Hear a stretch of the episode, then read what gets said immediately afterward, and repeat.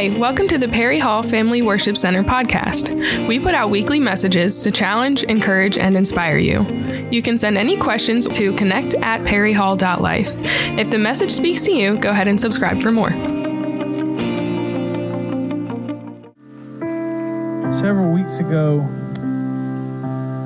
God laid a question on my heart. That was all I had was a question. The question was this when was the last time you were truly moldable? And I've been wrestling with that for weeks. And I've been trying to figure out how to come up here and talk about it. And just yesterday, as I've been preparing for this thing, God showed me there's a thing behind the thing. As I've tried to figure out how to talk about being moldable, staying flexible, and fully submitted to God, I realize that before you can truly come to grips with the idea of being molded by God, we have to take a look at our lives and ask one question, and that is, what do I value most? Because if it's not God, you're not going to allow Him to mold and shape your life. I can encourage you to live a life devoted to the will of God all day. But if He's not your top priority, it won't matter what I say up here. So I guess that's the question before the question, if you will. What do you value most? Is it Him? And to be clear, I'm not here to judge your faith. First of all, I'm highly underqualified for that job. But we are naturally bent to live for ourselves. It's in our very nature to look out for number one, or at least it's in our old nature. But Jesus came to change all that. So if you call yourself a Christian, if you truly have accepted Jesus' sacrifice on the cross, asked for forgiveness, and decided to follow him, you have to ask yourself, Am I fully submitted to God? Have I given Him my whole life? Is Jesus Lord over every part of me my career, my family, my health, the big decisions, and the mundane small ones? If you're a Christ follower, you must be moldable. And it's not a one time decision. In Luke 9 23, Jesus says this Whoever wants to be my disciple must deny themselves and take up their cross daily and follow me. Daily. You must be submitted daily and committed daily. The cross isn't a comfortable idea. I don't think it's anyone's first choice, but that's the imagery we're using here intentionally. And it is the requirement. That is how we become moldable, how we put ourselves in God's hands. So here's the question the question God posed to me ask yourself, when was the last time you could say you were truly moldable? Ready to be wrong, eager to learn, unashamed of not having all the right answers. Why are we so afraid of being wrong? And why do we feel the need to always be right? We're always proud of not needing help, wisdom, guidance, anything from anyone. The last time I was up here was Independence Day, and I made the statement that your independence depends on who you depend on. We looked at John 15, 5, and that, that says, I'm the vine, you're the branches. If you remain in me and I in you, you will bear much fruit. Apart from me, you can do nothing. That can be a hard pill to swallow for a lot of us. It can be uncomfortable because the world tells us to be completely independent and self made. But Jesus says we're built to depend on Him. We're designed to need God and need people. We do not naturally want to be moldable. And something about as we grow older, we become less and less open to the idea of being moldable by God or people. We don't want to be told anything. And moldable to your ears might sound a lot like submissive, compliant, impressionable, or yielding. And that's because it is. Those are all synonyms for that word. They have a negative connotation for some reason. But here's some more synonyms for moldable adaptable, flexible, workable, and this is my favorite transformable. If you want to become something new, if you want to be moldable, you're going to be transformed. We're meant to be molded by God. Scripture tells us He is the potter, we are the clay. And I want to explore that idea today. In order, in order for us to be moldable, in order for that to happen, we have to understand who we are. We are the creation. We are the created, we are the clay. And Genesis 1, chapter 1, verse 1 starts out this way In the beginning, God created the heavens and the earth. Now the earth was formless and empty. Darkness was over the surface of the deep, and the Spirit of God was hovering over the waters. And God said, Let there be light, and there was light. God saw that the light was good, and he separated the light from the darkness. God called the light day and the darkness night, and there was evening and there was morning the first day. As you look at God as, as the great creator, Genesis 1 through 5, he creates, let's run down the list. He has the heavens, the earth, light, day and night. Verses 6 through 7, he creates the sky. 9 through 10, land and sea. 11 through 13, vegetation, plant life, trees. 14 through 19, sun, moon, and stars. 20 through 23, fish and birds. 24 through 25, other animals all over the earth. Not till verse 26 that even talks about creating humans, creating us. So I guess what I'm saying is let's not think too highly of ourselves. We are the creation, and we are far from the first thing He created. But also, let's not think too lowly of ourselves. You may not be the first thing God ever created, but you are His favorite. You're the thing He's the most proud of. Out of everything God made, only we were created in His image. And everything He made before us was made for us. Genesis 1:27 says, "So God created mankind in his own image. That In the image of God he created him, male and female he created them. God blessed them and said to them, Be fruitful and increase in number, fill the earth and subdue it, rule over the fish in the sea and the birds in the sky, and over every living creature that moves on the ground. He made everything for us because he loves us that much. God's favorite. And everyone who's ever been born was created by God. Psalm 139 and verse 13 says, for you created my inmost being. You knit me together in my mother's womb. I praise you because I am fearfully and wonderfully made. Your works are wonderful. I know that full well. If you don't think you're a work of art, then you're saying God's a bad artist. You were knit together in your mother's womb. God loves you so much, he sings over you. Zephaniah 3:17 says, "The Lord your God is with you, the mighty warrior who saves. He will take great delight in you. In his love he will no longer rebuke you, but will rejoice over you with singing." Think about that for a second. We gather here once a week and we sing God's praises. He's got a song for you. And, and as a songwriter, I selfishly really want to know what that song is. God loves you, is what I'm saying. If you want to be moldable, if you want to serve God's purpose, you have to know who we are. We are the creation, we are the clay. We also have to know who God is. He is the creator, He is the potter. Once we get that perspective, God's up here, He made us, not the other way around. It's not so scary to put ourselves in His hands. The book of Job fascinates me. Job suffered a lot of things, and I won't go through all of it here. He lost his family, lost his land, lost his animals, lost it all. And for so many chapters, Job does so good. He just continues to talk about how great God is and he will not turn away. Somewhere around chapters 9 and 10, Job finally snaps. And I'm thinking I would have snapped at like verse 1. But he makes it a, a really long time and he finally starts questioning God about all the things that's happened. Then we get to Job 38, which is one of my favorite and I think the most terrifying chapters in all of the Bible. In Job 38, God's allowed Job to speak his piece. His friends have spoke their piece. Now it's his turn. 38 1 says, Then the Lord spoke to Job out of the storm. He said, Who is this that obscures my plans with words without knowledge?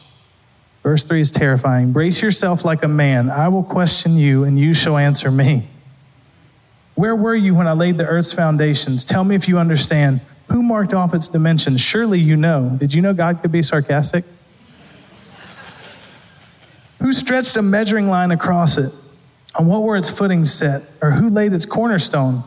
While the morning stars sang together and all the angels shouted for joy. Who shut up the sea behind doors when it burst forth from the womb? When I made the clouds its garment and wrapped, wrapped it in thick darkness, when I fixed limits for it and set the doors and bar, set its doors and bars in place, when I said, This far you may come and no farther, here is where your proud waves halt. Have you ever given orders to the morning or shown the dawn its place? That it might take the earth by the edges and shake the wicked out of it. The earth takes shape like clay under a seal. Its features stand out like those of a garment. The wicked are denied their light, and their, their upraised arm is broken. Have you journeyed to the springs of the sea, or walked in the recesses of the deep? Have the gates of death been shown to you? Have you seen the gates of the deepest darkness? Have you comprehended the vast expanses of the earth? Tell me if you know all this. This goes on. God was patient for a long time. And he had something to say. And it's just, I'm bringing this up to understand we're the creation, he's the creator. It's okay. I tell my kids all the time it's okay to have feelings, it's okay to feel sad, to question things, and to bring them to God. But we don't have to doubt his purpose in our life. And if you want to be fully committed to God, you have to go through Jesus. And Jesus and God the Father are one. They are one and the same. John chapter 1 says, In the beginning was the Word, and the Word was with God, and the Word was God. He was with God in the beginning. Through him all things were made. Without him nothing was made that has been made. In him was life, and that life was the light of all mankind. The light shines in the darkness, and the darkness has not overcome. You have to decide if you want to be molded by God, if He is your highest priority. If you do, that starts with Jesus. if that's what you want, if you want God to be the potter and you to be the clay, I've watched probably a thousand videos on pottery over the last two weeks. I almost bought a potter's wheel, but then I was sure I wouldn't actually do it. But there are some steps here, and, and I love that scripture uses very specific analogies or parables. They use things that translate so well and as you watch a potter at work, again, I'm not one, but I've seen all the videos on the internet about it. There are some common steps. One thing is the first thing they do is they get the clay centered or balanced. If you're taking notes today, if you want to be molded, this is step number one. You need to be centered. After they've kneaded all of the air bubbles out and they've got everything packed the way they want it, they make sure it is centered on the wheel. And the entire time the wheel is spinning, their two hands keep it centered. Hebrews 12, 1 through 3 says, Therefore, since we are surrounded by such a great cloud of witnesses, let us throw off everything that hinders and the sin that so easily entangles, and let us run with perseverance the race marked out for us. This is the important part fixing our eyes on Jesus. Pause there. You got to be centered on Jesus. That's what I'm getting at here. Fixing our eyes on Jesus, the pioneer and perfecter of faith. For the joy set before him, he endured the cross, scorning its shame, and sat down at the right hand of the throne of God. Consider him who endured such opposition from sinners so that you will not grow weary and lose heart. If you want to put yourself in God's hands, you need to be centered in Jesus. He's got to be your anchor, He's got to be your path and your destination. When you make decisions big or small, you've got to bring them to Him. Check them by His word. You got to pray through these things. 1 Corinthians 10:31 says, "So whether you eat or drink or whatever you do, do it all for the glory of God." It all comes back to Him all your life's choices. So to get the clay centered, if they're making a pot, the next thing they do is they open it. You need to be opened. They literally take their hands and they turn the clay instead of this big just pile of clay, they turn it into a vessel. They hollow out the inside. We got to be open before the Lord. Like truly open. Psalm 139, verse 1 says, You have searched me and you know me. You know when I sit and when I rise. You perceive my thoughts from afar. You discern my going out and my lying down. You are familiar with all my ways. This sounds like someone who is open before the Lord, and that's because it is. God already knows everything about you, but He wants you to bring it to Him. David is welcoming this in this psalm. Before a word is on my tongue, you, Lord, know it completely. You hem me in behind and before, and you lay your hand upon me. Such knowledge is too wonderful for me too lofty for me to attain? Where can I go from your spirit? Where can I flee from your presence? If I go up to the heavens, you are there. If I make my bed in the depths, you are there. If I rise on the wings of the dawn, if I settle on the far side of the sea, even there your hand will guide me. Your right hand will hold me fast. If I say, Surely the darkness will hide me, and the light become night around me, even the darkness will not be dark to you. The night will shine like the day, for darkness is as light to you. That's what it looks like to be open before the Lord ask Him to search you. Ask Him to, you bring everything to Him first. You got to be open before the Lord. You got to be open before people. You've heard me say it a lot of times. You need people in this life. You're not meant to go through this whole journey alone. You need other believers in your life. You need good people. Choose wisely. Don't just hand the keys to your inner life to anybody. Put them to the test. Some of us in here are very blessed to have a spouse, a sibling, a mother, a father, a child, someone that we know we can go to and be completely open and just lay it all bare. James 5:16 says, "Therefore confess your sins to each other and pray for each other that you may be healed." The prayer of a righteous person is powerful and effective. You probably heard me talk about it before, but this is a life-changing verse for me. You're open to the Lord, you confess your sins to him, you're forgiven, that's done. But if you want to move past those sins that you keep falling into, take it to a person. Someone who genuinely cares, who's genuinely invested, and wants to see you do well. Get together with them. Something will happen like you've never seen in your life before. Confess your sins to each other. People are important. Proverbs 27 17 says, As iron sharpens iron, so one person sharpens another. You need people for accountability. You need people to hold your feet to the fire. You need people to make you better. I'm not going to look at her because she'll kill me, but one of the best things about my wife is here today. She'll let me know the instant I'm out of line, the instant I'm not living up to who I'm supposed to be. You need that in your life. The potter centers the clay, he opens the clay, and then he lifts, lifts, I can't speak, lifts, there you go, the clay to however, whatever height He wants it to be, you need to be lifted. But you don't need to lift yourself up. You don't need to fall into pride. You do not need to toot your own horn. You don't need to praise yourself. James 4:10 says, "Humble yourselves before the Lord, and He will lift you up." You got to stay humble. It's such an important thing, and it's an important part of being moldable. It's an important part of your Christian relationship. It's job. It's God's job to lift you just like it's the potter's job to lift the clay. People are part of that process too. Raise your hand if you know someone who's always bragging. I'll point at them if they're here. I'm just kidding. Don't do that part. Proverbs 27 2 says, Let someone else praise you and not your own mouth, an outsider and not your own lips. Humility across the board.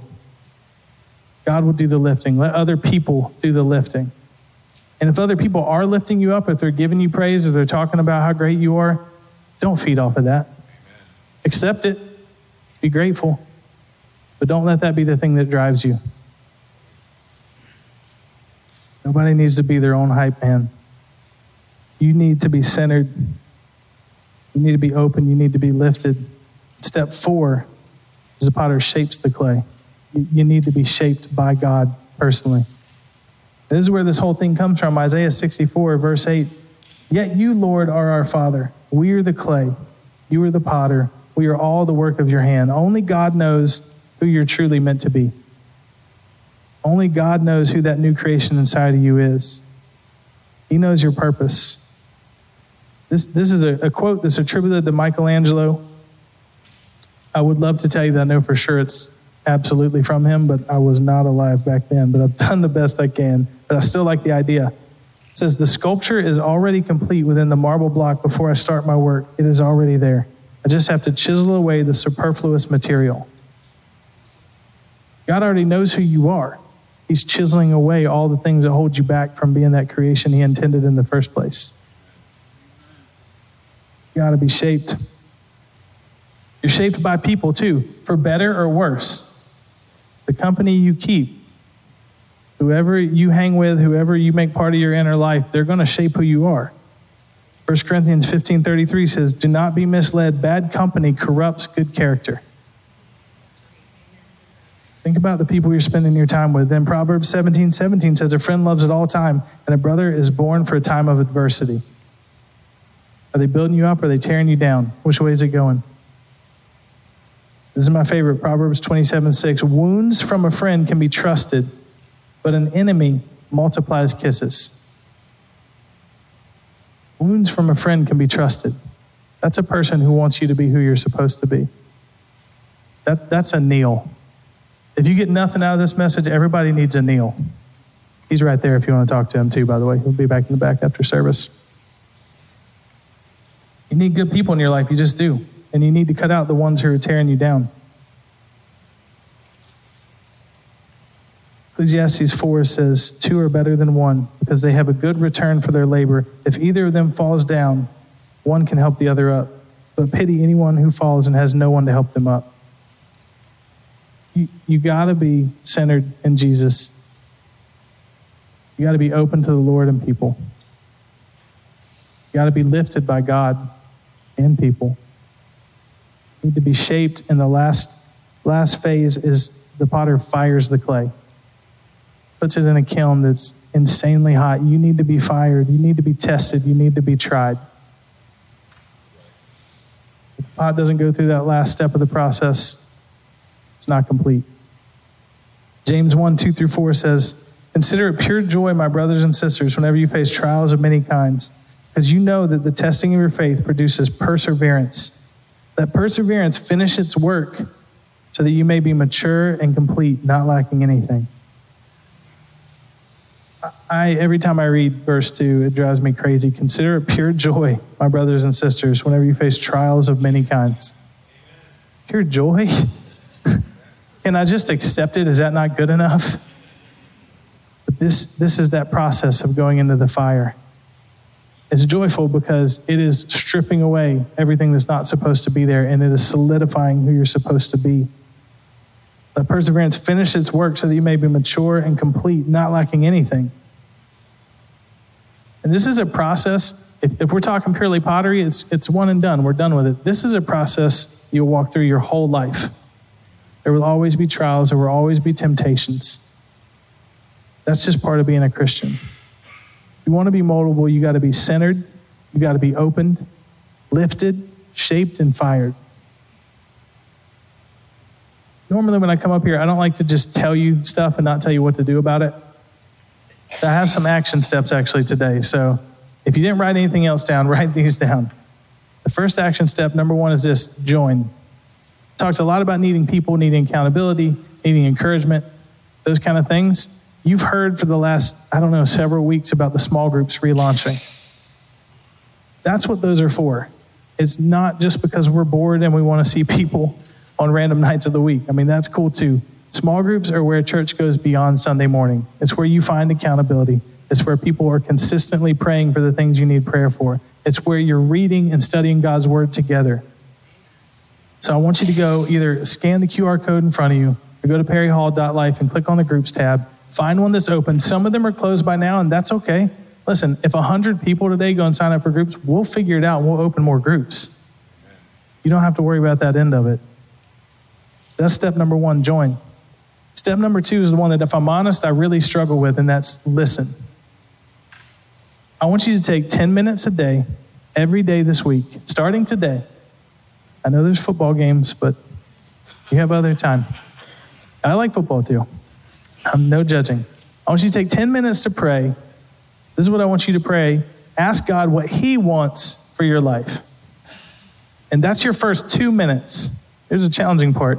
For eight minutes, I want you to sit in silence and listen. Just allow God to speak to you. Open up. Two minutes every day. Ask God what He wants from you. Take eight minutes. Listen and expect. I'm not saying you're going to have a burning bush in your living room. If you do, take a picture. But throughout your week, as you're praying this prayer, not only in your prayer time, but as you go throughout your week, expect God to speak through conversations with other people, through the Bible when you open it up, through circumstances. Why do we talk to Him if we don't expect Him to reply? Are we crazy people? Ask God what He wants and then listen. Action step number three is just confess. Search out your own life. I'm 42 years old, and I, I, don't think a full year of my life has gone by when I didn't discover a sin that I didn't even realize was a part of my life. As you go through the firing process, as these things melt away, there's new layers. So go deep into your own heart, your mind. Find anything you haven't confessed to God, just bring it out. Join a group pray and listen. confess. Those are your action steps today. I'm going to ask the prayer team, they will be on this side and that side. It doesn't have to be about this. You just want to pray about anything in your life, they'll be up here waiting for you. We can go ahead and stand now. I'm going to pray, but I encourage you to, to keep these action steps in mind.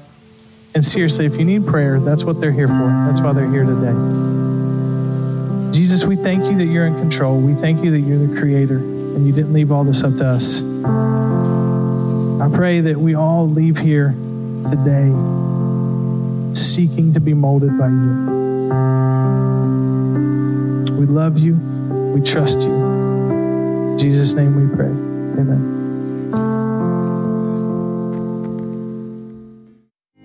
Thanks for checking out the Perry Hall Family Worship Center podcast. Don't forget to subscribe and leave a review.